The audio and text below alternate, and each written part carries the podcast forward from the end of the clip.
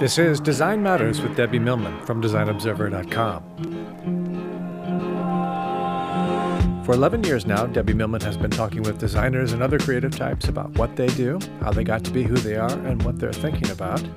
On this program, Debbie Millman talks with DJ Stout about his career in design. DJ Stout is a partner at Pentagram who lives in Texas. My, my whole philosophy is that nothing has meaning unless it actually comes from a smaller place. Anything that's known globally came from somewhere. So I really love being called a regionalist. The interview was recorded in front of a live audience at the South by Southwest Festival in Austin. It took place on March 12, 2017, at the Dropbox Podcast Studio. Here's Debbie Millman.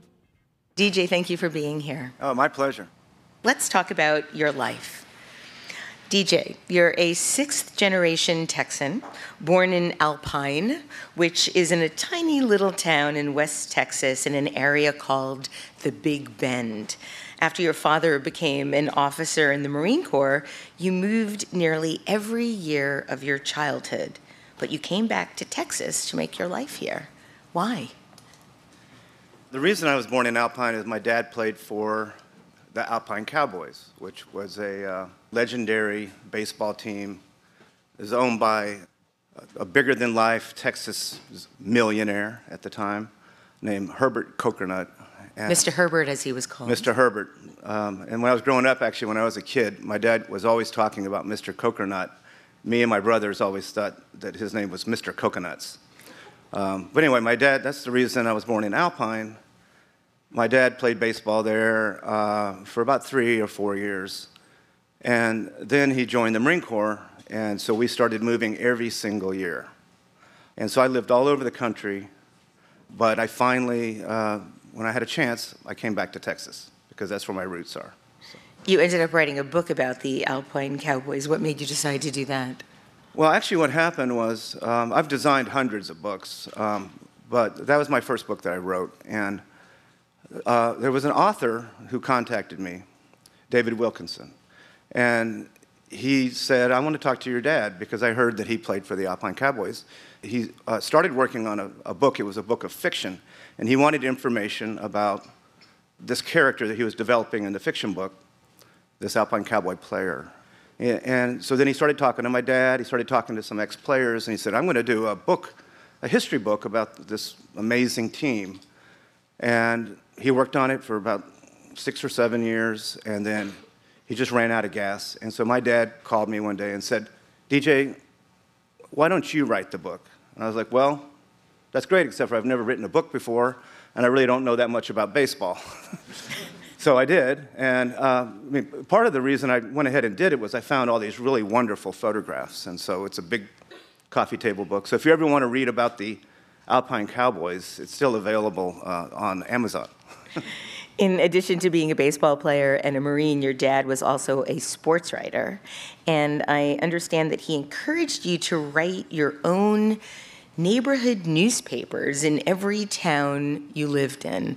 And your first publication was called The Weekly Laugh, L A F. Right. Um, so, did you write and design the whole thing? What made you decide to take this on as a project? Well, because I was always the new kid on the block. Um, we moved every single year, a couple times, twice a year. So I got over being shy really quickly. Um, but my dad loved journalism, um, and he started encouraging me to do these little newspapers. And so I had these little rudimentary printing presses, and I would make these little newspapers, and I'd go hand them around to the people in the neighborhood, and, and it was a way to get to know people in the neighborhood, and they just thought it was crazy that I was doing this little newspaper. You know. And you did the whole thing yourself? I mean, you wrote it, you designed I, it. I wrote it and designed it, and then, but later when I would get into, if I'd go to a new school, I would ask them if they had a newspaper, and a lot of times they didn't have a paper, and I say, "Can I start one?" Then I would put together a staff, and I figured out that having a magazine staff is a great way to make friends. so I had, you know, I had like a girl who who did the fashion column. Uh, I had a sports guy. You know, I had a guy who did investigative journalism. To this day, having worked on tons of magazines, I love being part of a, editorial staff. You know, it's, it's just, it's my thing. I There's something it. about that kind of collaboration. Yeah, and it, so forces, fulfilling. you know, it forces them to be my friend. And how did you print these things? Uh, well, at the beginning, you know, my dad would buy me like whatever crappy printing press that was available that you could buy at the mall or something. Like a mimeograph machine? well, at one point, I had a mimeograph machine. You know, the um, Those blue that, paper. that, that had, makes the blue ink. You know, Right. that that uh, the schools would uh, print out the tests on those, and then you, as soon as you got them, you would smell them. You know, and and uh, I had one of those, and uh, that was my other newspaper. Was it was called the Sea House Weekly. Sea House. Printed on the mimeograph. Yeah. Sea. Sea House because the name of the school where I went that year uh, was in what's called Sea House. Okay. So, Did you know at that point that you wanted to be a designer, or were you thinking about becoming a journalist, or what were you imagining for yourself at that point in your life? well, in 1968, my dad was in Vietnam. And when he came back, I was living in Odessa, Texas. And my family went to the mall. And I'd been doing cartoon papers and drawing and doing my little newspaper and everything, but I didn't really know, understand what it was. And so we went to the mall, and there was a show of graphic design, which I'm sure was really fabulous there in Odessa, Texas. Um, but I saw that, and I was like, Dad, that's what I want to do. What is this? And my dad said, This is commercial art, son. And I was like, That's what I want to do.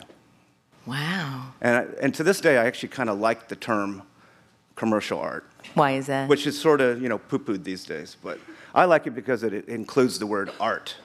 And I, and I always feel like everything that graphic designers do truly is an art. What made you decide to go to Texas Tech University? Um, well, I I actually started college in Virginia because my dad was stationed there, James Madison University. But then I decided to come back to Texas. I wanted to be where my mother was. My parents had, had been divorced, and my mother was living in Texas.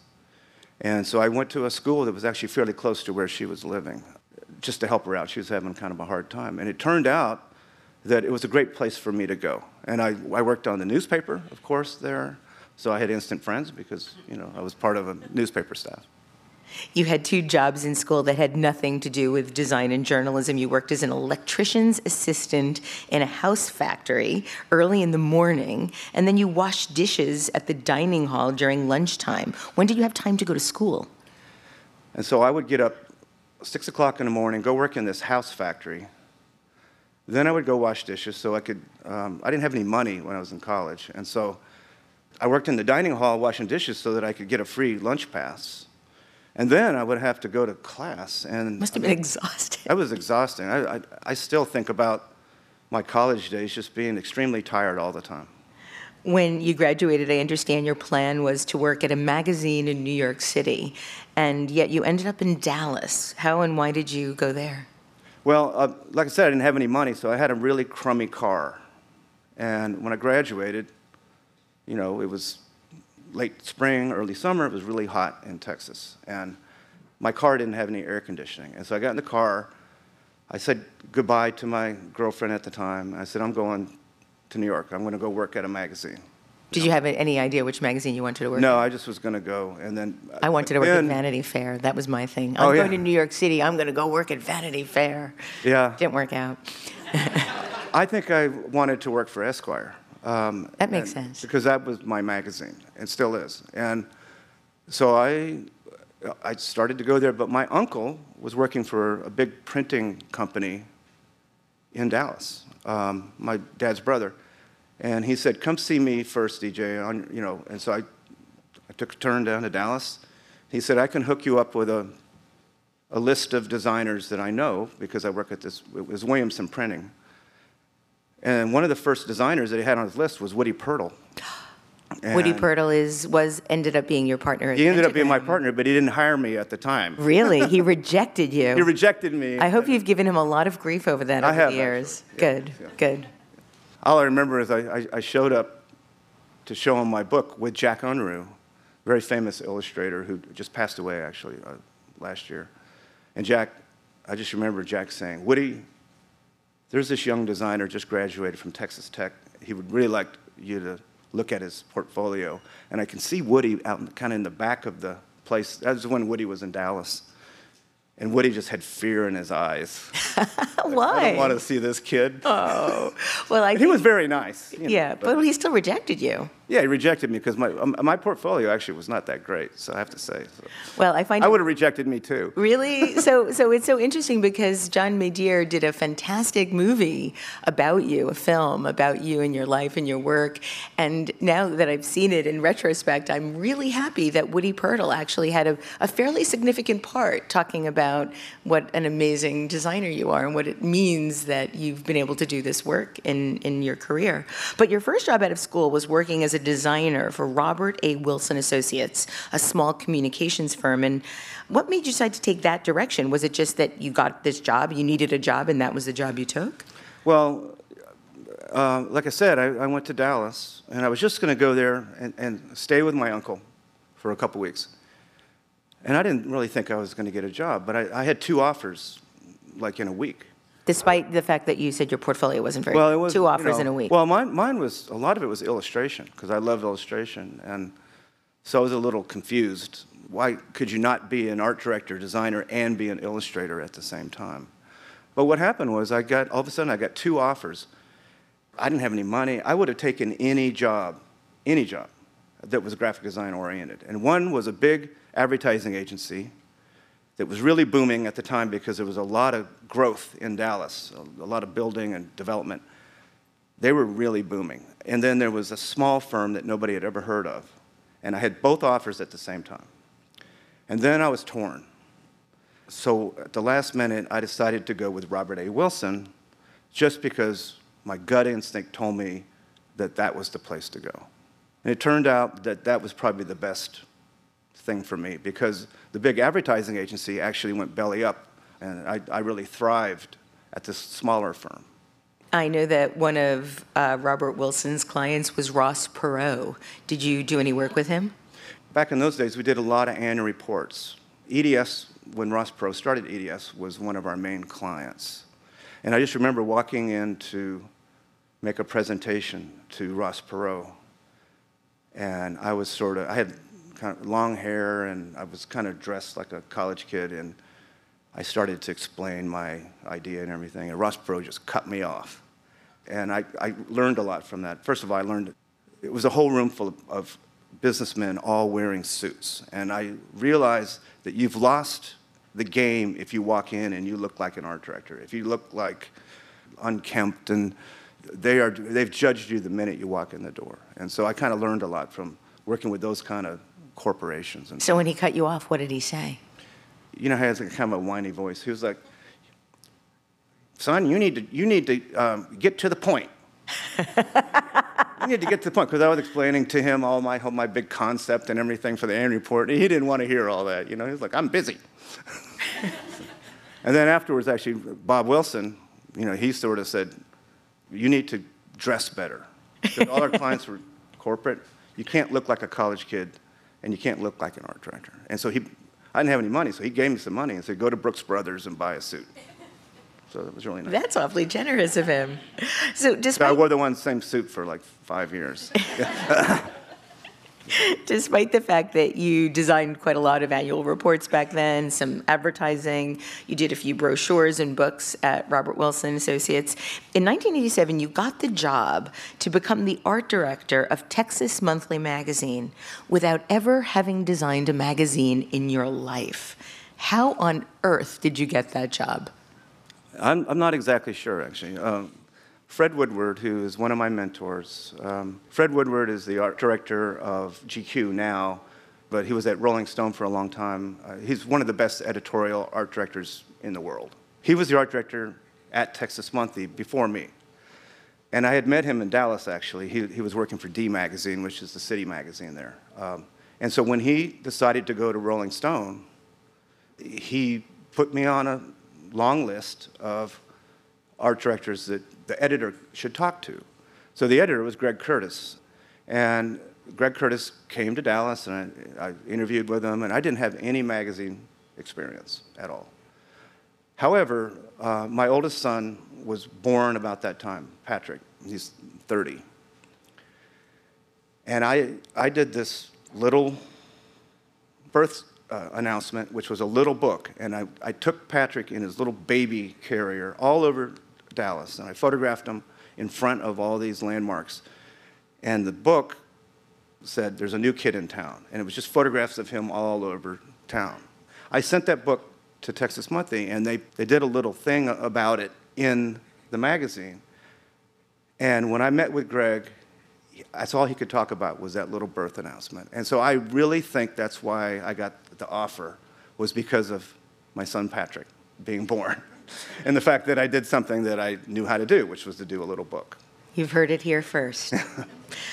you took the position that Fred Woodward had.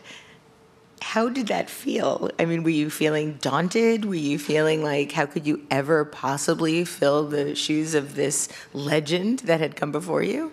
I was a bit naive, um, but, but also I was just, I was like, oh my God, what did I just do? Um, my first day going to the Texas Monthly office, closing the door, and all of a sudden it was like, now I have to design a magazine. And I was like, what do I do now?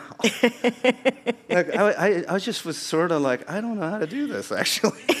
but I had a lot of help. My associate art director was Nancy McMillan, uh, who still is a dear friend of mine, and, and uh, another one of my colleagues, Kathy Marcus, who were, they just jumped in and helped me out. And didn't make fun of me, and you know, they, so it, it, it turned out really great. So you know that the uh, former editor-in-chief, the current CEO and editor-in-chief of the Texas Tribune, a man named Evan Smith, um, said that when he first met you, he thought you were a dope.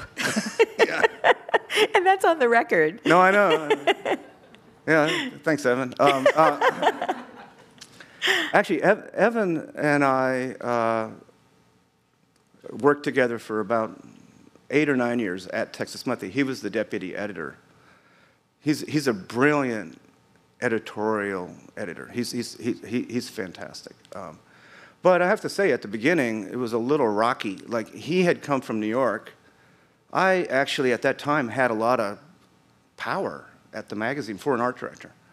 And he, I, I think he came in, and he'll agree to this, that he was like, why is the art director making all these decisions? And I, I wrote a lot of headlines, and I. You're wearing a suit. And yeah, and I, I had a lot of say editorially, and I think he was a little unsure about that. He, but then we had a great partnership. We, we worked together really, really well for an editor and, and, an art director, and to this day, he's, he's really a great friend. And by the way, he now thinks that you're one of the masters of integrating words and pictures, just to be clear. Well, that's sort of my sweet spot, I think. Yeah. Um, you know, art direction, most people don't know what it is. My parents still don't know what I do. Um, Actually, I think your dad had said, I, I read that yeah. when you were working at Texas Monthly, your dad wasn't familiar with what an art director at a magazine actually does, and he asked you the following If you don't take the pictures and you don't do the illustrations, what do you do? Yeah. And what did you tell him? I, well, I told him that I, desi- I designed the magazine, and he, he was like, I, he just totally was unclear about that. He said, "Don't you have a computer that can do that?" and I was like, "Well, yeah. I mean, that, you know, we use computers, but you, you don't just push a button." It's funny how people always think designers just push yeah. buttons. However, when I when I did the book about the Alpine Cowboys, I did it with my dad. My dad lives over in Asia.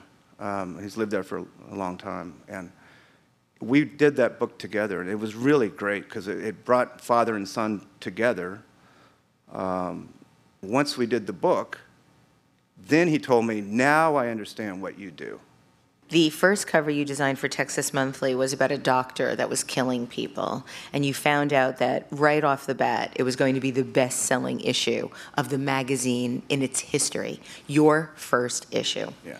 And I read that this resulted in a self described big head syndrome. Right. Um, but that was quickly made rather small by the second cover you designed. So, what happened, and what did you learn from that experience? Yeah, you know, I started at this newsstand magazine, which is tricky because newsstand magazines are all about sales at that time, 1987. Um, so there was a lot of chatter and a lot of hand wringing because I'd never designed a magazine before, but also just like, you know, here's this new guy, this new art director. Does he really understand about how to sell magazines?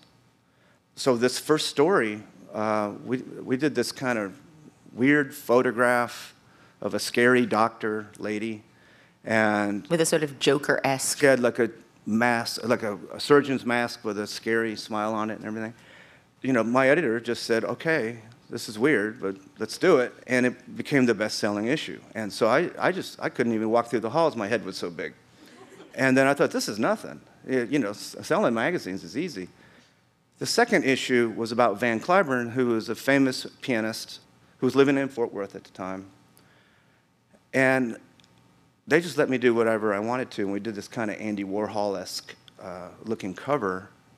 And they thought, well, he knows what he's doing. And so that issue was the worst selling in the history of the magazine. so I kind of got that, all that stuff out of the way in the first two issues. And, um, what I realized, though, at that time was that, truthfully, it's all about content.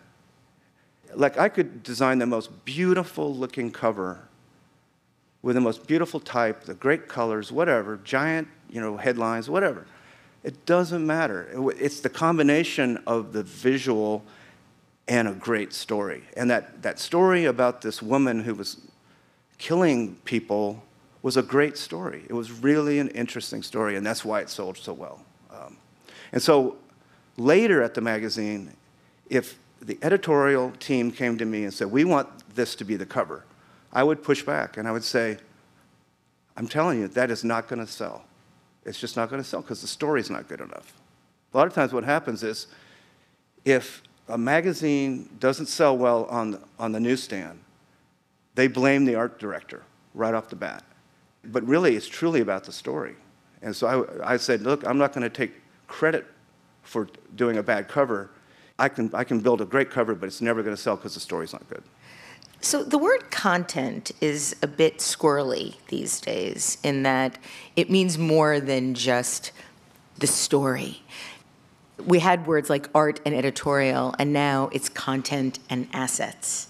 And there's something about that, and maybe it's because I'm sort of an old fuddy duddy, um, that bothers me. I, I, still love the words editorial and art, and I feel like somehow the words content and assets denigrate that the discipline and the pursuit of something higher. What do you, do you, do you agree? Do you disagree? I mean, I'm an editorial animal. So, I mean, I, as you know, I was doing newspapers when I was, you know, eight years old. So, to me, it's always been just this melding of great, what I call content, a great story.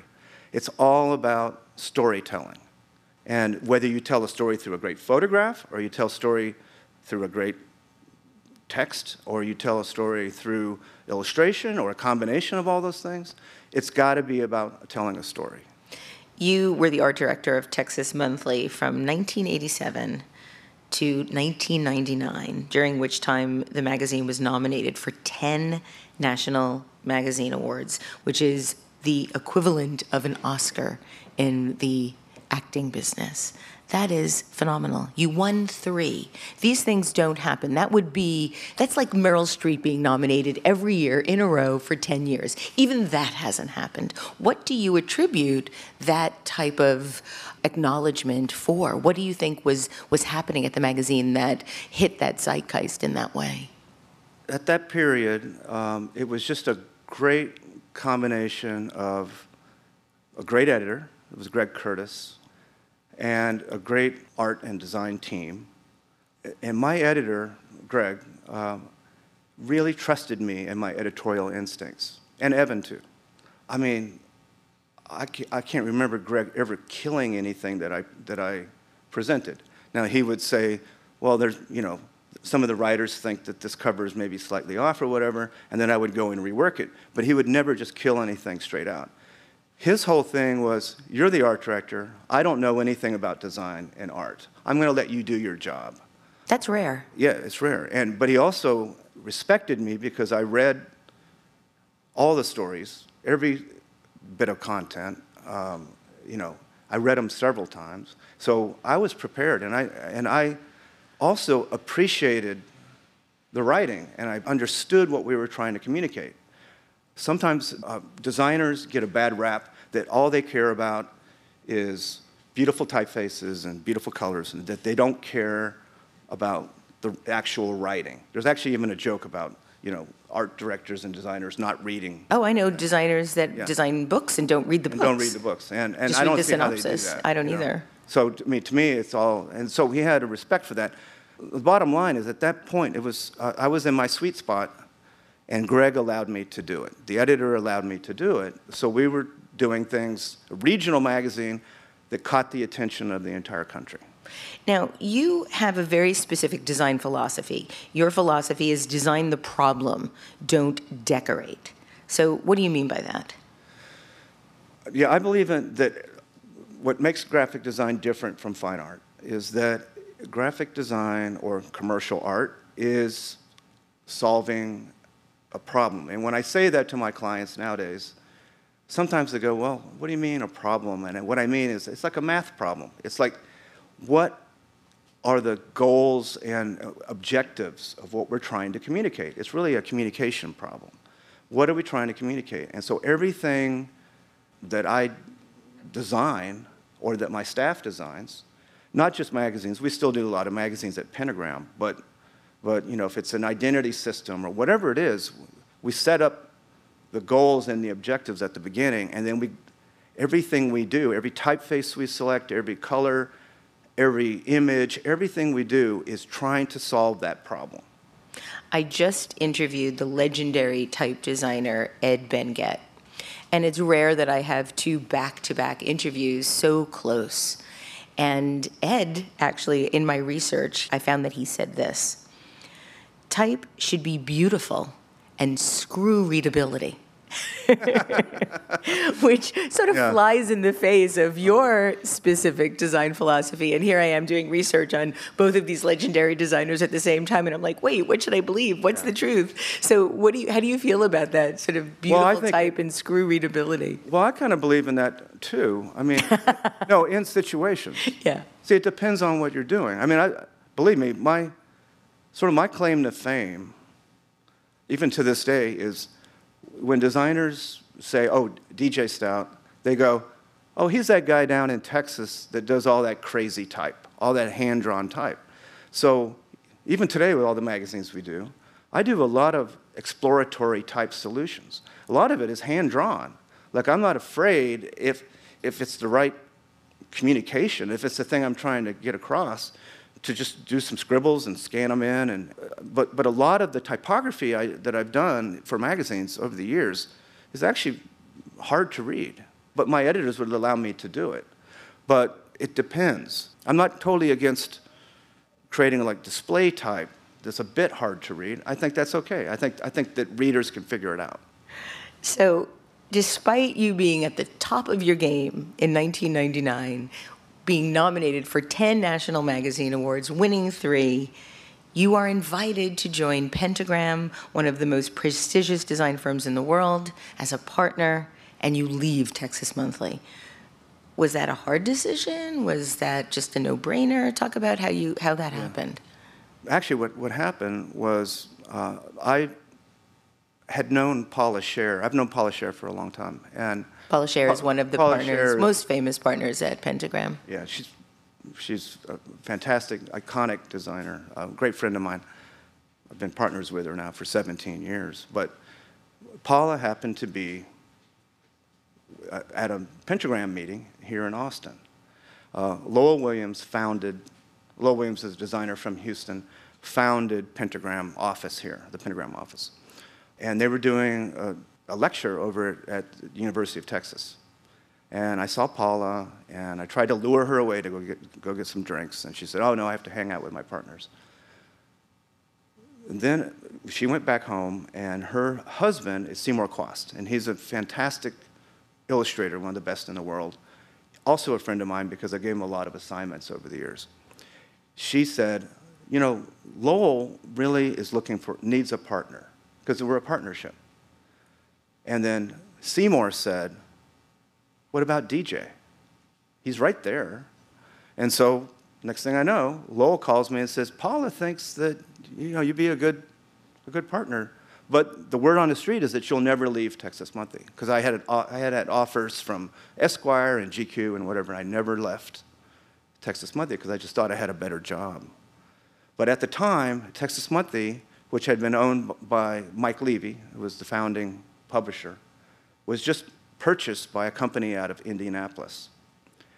And my editor told me that he was, Greg, told me that he was thinking about leaving because he didn't like the new owner. And I didn't like the new owner that much either, and I'd been there for a while. So I told Lowell, hey, I'm ready, I'm ready to join Pentagram. It was a great thing for me because I could become part of an international design firm and I could stay in Texas. And I understand you have a no headphones policy in your office? Nobody's allowed to listen to Right. anything on their own? It's not because I, I'm against people listening to music or whatever, because we actually sort of blast the radio in our, in our office so that everybody can hear it. And we have like six or seven dogs that are barking all at the same time. Um, however, I believe, I guess it's because I come from an editorial background, we're set up like a newsroom. So I have uh, eight designers, and they're all standing, stand up desks, all in a line and they can hear everything that everybody, you know, they all deal with clients. So everybody can hear everybody else's phone call and their conversations. And because they're not listening in their, to headphones and listening in, to whatever in their own little world, they're forced to be a team. And you can see it. Like, like if somebody is like, what's the command for whatever, then they just yell it out and somebody says, oh, you know, command X or whatever. And they, you know, they, so they'll, they work together. And also, if they're talking to a client and it's not going well, they'll like put it on hold and they'll help each other out. And you know, um, that's the reason I do that. I read an interview wherein you declared new school graphic design can benefit from old school techniques. But you also stated what I think is overrated in today's design conversation is the emphasis on technology. So I'm wondering where you stand now. How involved is technology in your work? Well, obviously, technology has really, really helped graphic design. I mean, like, that's obvious. However, there was a period, I think, because of this new powerful tool, where designers were just enthralled with it and they would just get on the computer and they would just start flailing around with looking at typefaces because now you know you have a zillion typefaces. When i was at the magazine before computers you know we had six typefaces. That was it you know? So there's just there's just almost too much available i think though now what has happened is because that tool is now a given that things are calming down, and now designers are going back to doing sketches first and thinking about ideas before they get on a computer, or at least my designers do. And a lot of my designers are coming out of college and they are trained to do that. And I love to see that because it's, it's all about the idea. It's not just about, about finding a beautiful typeface and whatever. And so I think that that's an old world technique, you know, actually thinking about an idea first and doing a sketch. But I think it's coming back. Well, you've said that clients hire designers because of the way they think. Right. How do you feel that designers can articulate what they think through design in more impactful ways? Um, Well, I, I really feel like what separates the men from the boys in graphic design is the ability to sell an idea to a client. It doesn't have to be a hard sell, it just has to be able to convince a client that your idea is going to solve the particular problem that you're after. And I would say that my partners are some of the best in the world at selling, selling ideas. And you know, there's a lot of great designers out there that do beautiful work, but when they go to try to convince a client or to explain to a client why they're doing that work, they fall flat. Because you know, designers in general are they're artists and they're kind of quiet and they wear their art on their sleeve a little bit, you know, and they get upset if a client doesn't understand it. I learned so much from Michael Bierut about how to sell to a client, and he, he's brilliant at it. And he actually has this great story about his dad sold Heidelberg presses. You know, uh, Michael Bierut is from Ohio, and it's the story about how he always thought, well, yeah, my dad is like uh, a record salesman for Heidelberg, you know, so what, like whatever. But when he realized what a, being a great salesman was, and then he embraced his dad's skill, that he looked up to his dad and said, wow, being a salesman is great if you know how to do it. I think that being able to sell your ideas is the second most important quality that a designer needs to have after being able to design. Yeah. If you can't sell your ideas in any business, really, I don't know what type of success you could possibly expect to have, especially Yeah. in a time like now when everything is, when there's so much being relied on how you communicate. I, I have clients all over the country, all over the world, and when we do a presentation, I would say probably three quarters of it is not design work. It's build-up. It's like, first of all, the beginning of the presentation is usually we understand who you are, we've done our research, this is who you are, this is what you're trying to communicate. It's the whole first part of the presentation is explaining to them, building their confidence that you have done your homework, that you know who they are, and that, that you understand them. And then at the very end, we show some design.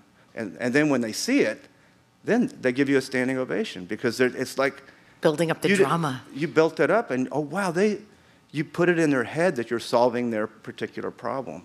So you have said that the key to good design is a good client or a good editor. And so I'd love to hear about one great client project and one that wasn't so great and how you managed it. You game for that? A little bit of reveal, a little Yeah. peek under the hood. Well, I mean, um, with editors, like I told you, the reason we were able to do some, such good work at Texas Monthly was because I was given the freedom to do that from an editor. Clients are the same way. Um, I have clients all the time that call me and they go, DJ, we're interested in hiring you because of the way you think. You think differently and we've looked at your work and you think differently. And then I always tell them, that's great. You say that now, but as I start solving the problem, you're going to say, this is really great, DJ, but this is so different. And, and, and, and, and they al- always do that. And, you know, it's because I'm like, well, you, you wanted me just to solve the problem the way I did for this other client, but you have a different problem. A lot of clients don't understand that, but, but you have to convince them that, you, that you're thinking different, not just to think different, but to actually solve the problem. I have some clients that I just love that I've had for a long time. One is Loyola Marymount University, which is in LA. I do their alumni magazine, and, um, and they are an example of a client that just really allows me to do my thing. But they're great collaborators. Like, like it doesn't mean just I have a blank check. I mean, if they, they're like, well, that doesn't sound right. They work with me like a team. And then I've had other clients that I'm not going to name that just don't work, just don't work that way. And you can kind of know right off the bat that it's missing trust is what that is. Um, you know, like they don't quite understand what designers do, that we're trying to solve a problem. Talk about the magazine covers that you've designed for Dairy Magazine. They're some of the most beautiful and most unusual uh, design that I've seen in a while in terms of magazine cover models. I've, I've done so many different kinds of magazines uh, at Pentagram. And who knew there was a magazine called Dairy? I've done magazines about lawyers, I've done magazines about pigs, I've done magazines about um, beef, you know, whatever. I, and, and A lot of ingredients. yeah, and so I, I happened to design a dairy magazine that was called Dairy Management, and it launched them to the top of the dairy magazine world. Uh, so, the magazine that was at the bottom of the dairy magazine world was called Dairy Today, and they saw dairy management, and they called me and said, "DJ, could you do something like really terrific that could get us more readers and more advertisers?" And I was like, "Okay," but they didn't have a very big budget or no budget, and so my idea was they were putting photographs on the cover that were just the writer would go and just take a picture with his iPhone. A lot of times they were like a picture of a cow's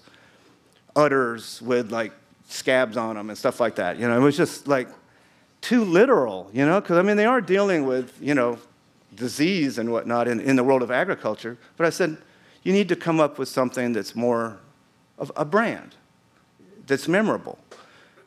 And they didn't have a budget. So what we did was we, I convinced them to just do portraits of cows on beautiful colored backgrounds, just portraits. I hired a photographer, fantastic photographer named Randal Ford. We went to a place that uh, raises dairy cows for the dairy industry near Waco. I insisted that we use different colored backdrops for all these different cows. We photographed all these cows, put them on the cover, and then they had, with one day of shooting, they had enough covers to last them for two years. When those covers went out on the internet, it just went viral. How, how would you describe the covers for anybody that hasn't seen? And, and you know, Dairy Magazine is, is probably something that not very many people in the room uh, have a subscription to. Yeah. Um, so, so describe the magazines because you approached the photography as if you were shooting supermodels. Yeah. Like I said, I did a whole bunch of different kinds of magazines. I did a beef magazine. What I found out from our research is people who raise cattle for to be steaks, they don't name their cows and they don't get to know them. What I found out from talking to dairy people is they, a lot of times, they're family businesses, and they name their cows because they are getting milk from those cows and, and they love their cows. They're like part of the family. They really are. So that the idea was, let's photograph them like they're part of the family. Like let's do loving, beautiful portraits of cows. At first, you know, these guys are agriculture guys. They're like, what is, no, what, what's this guy talking about? And they were like, what are you trying to do, Jay? Dude, I'm, I'm trying to do a portrait. And they're like, well, what do you want to get out of the cow? I said, I'm trying to get a little, you know, personality. And they were like, we love our dairy cows, but they don't have any personality, DJ. And oh, but they do. Yeah, they do. They do. The, the photographs turned out so nicely. We actually have big prints of them in our office. So, you know, when people come over, they're like, wow, you guys really like cows here in, te- here in Texas. so let's let's switch gears a little bit and talk about how you created the iconic neon pinup girl for Lucy's Fried Chicken. So I don't know how many people here um, know about Lucy's Fried Chicken, but it's a it's a wonderful uh, Austin institution they've really captured sort of what Austin's about, I think. Well, I think everybody here at South by Southwest yeah. has probably encountered yeah. Lucy. It's a, you know, it's a, it's a, it's a great hang. And the owner contacted us for the first one. The first one is on South Congress, which is kind of a street that has an amazing, iconic neon signs. Um, most of them done by this old school neon guy named Evan Voyles, who's a great friend of mine. Um, and he said, I want to create a sign that's like the other great iconic neon signs on South Congress for my restaurant. But he said, I learned how to cook fried chicken from my grandmother, and so I want this to be a tribute to my grandmother. His grandmother's name was Lucy. And so he named the restaurant after her. And he said, but I really want it to be kind of a, like a sexy pinup girl. And the way he described it was like a 1940s pinup girl painting, like on the nose cone of a bomber, like in World War II, you know, one of those kind of things. And then I said, Well, James, um, don't you think that's a little racy, you know, for your grandmother? And he said, well, he like, Your daughter's name is Lucy, too. Wait, you should, he should have seen his you grandmother? Said, you should have seen my grandmother. and so he was from Abilene, and so he, you know, he's, he's a good Texas character.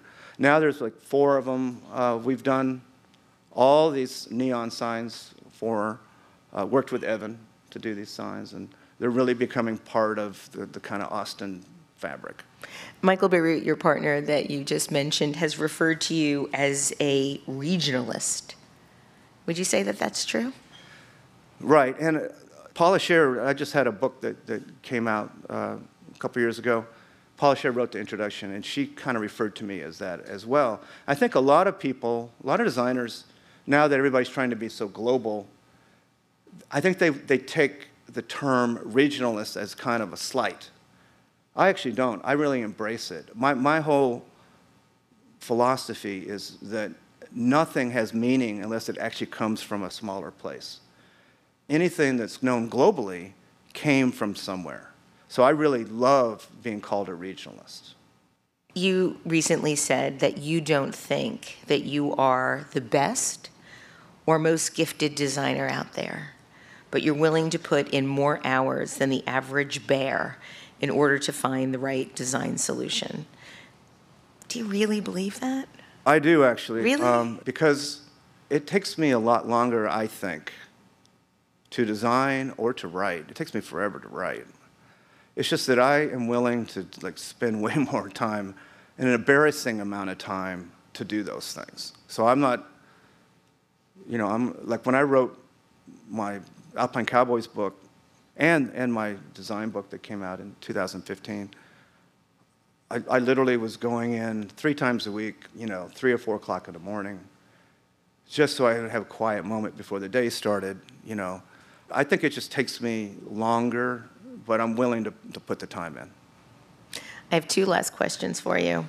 I read that you feel that the American flag is too busy, the design of the American flag. Yeah. And you prefer the, the flag of Texas. The Texas flag is such a better design um, because if you think about it, the American flag just has too many stripes and too many stars. Um, and if you, if, you, if you look at it from a design point of view, it's just really badly done because it's, it's too literal. You know, you have like, you know, sure, you know, all the stripes, you know, have, stand for something and the stars and everything. The, the, the, te- the Texas flag is, is beautiful. It's taking that design and just simplifying it to the most beautiful form. One star, you know, the Lone lone Star star, State. and and one big red stripe and one white, and that's all you need. I think, I think maybe you should consider redesigning the American flag. Let's see where it goes.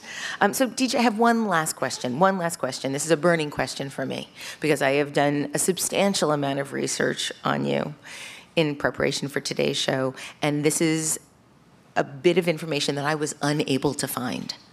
What does DJ stand for? You couldn't find that. No, I could not. My father is named Doyle Stout Senior, Doyle Irwin Stout Senior, and so um, when I was born, our next door neighbor said it's too confusing having two Doyles, so my name is Doyle, Na- uh, Doyle Jr. And so um, the next door neighbor said, I'm going to call him DJ. And at that time, there was a popular cartoon on TV, I'm showing my age, called Beany and Cecil. And there was a guy on there called DJ, you dirty guy. And DJ stood for Dishonest John. and, and so he thought that was cute. And then, so to this day, you know, my name has always been DJ, but I am not a DJ. Because what happens all the time, like, like I'll go check into a hotel somewhere and it's late at night, and you know, and there'll be like uh, somebody checking me in, like, oh, DJ Stout. Like, what, kind- what kind of music do you do, DJ? And I'm, I'm like, what? Like, I don't, I don't need music in my room. No, no, what kind of music do you do? Like, I, I don't do music. I, I don't even allow headphones in my office.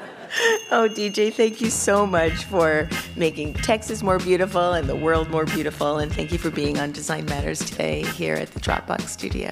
Thanks, Debbie. This has been a real honor. Thank you. Thank you very Thank much. you. Um, I'd like to thank you all for listening. And remember, we can talk about making a difference, we can make a difference, or we can do both. I'm Debbie Millman, and I look forward to talking with you again soon. Thank you, everybody.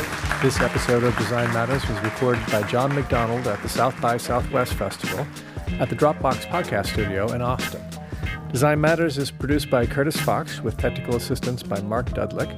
The podcast is published exclusively by DesignObserver.com. You can subscribe to this free podcast in the iTunes Store.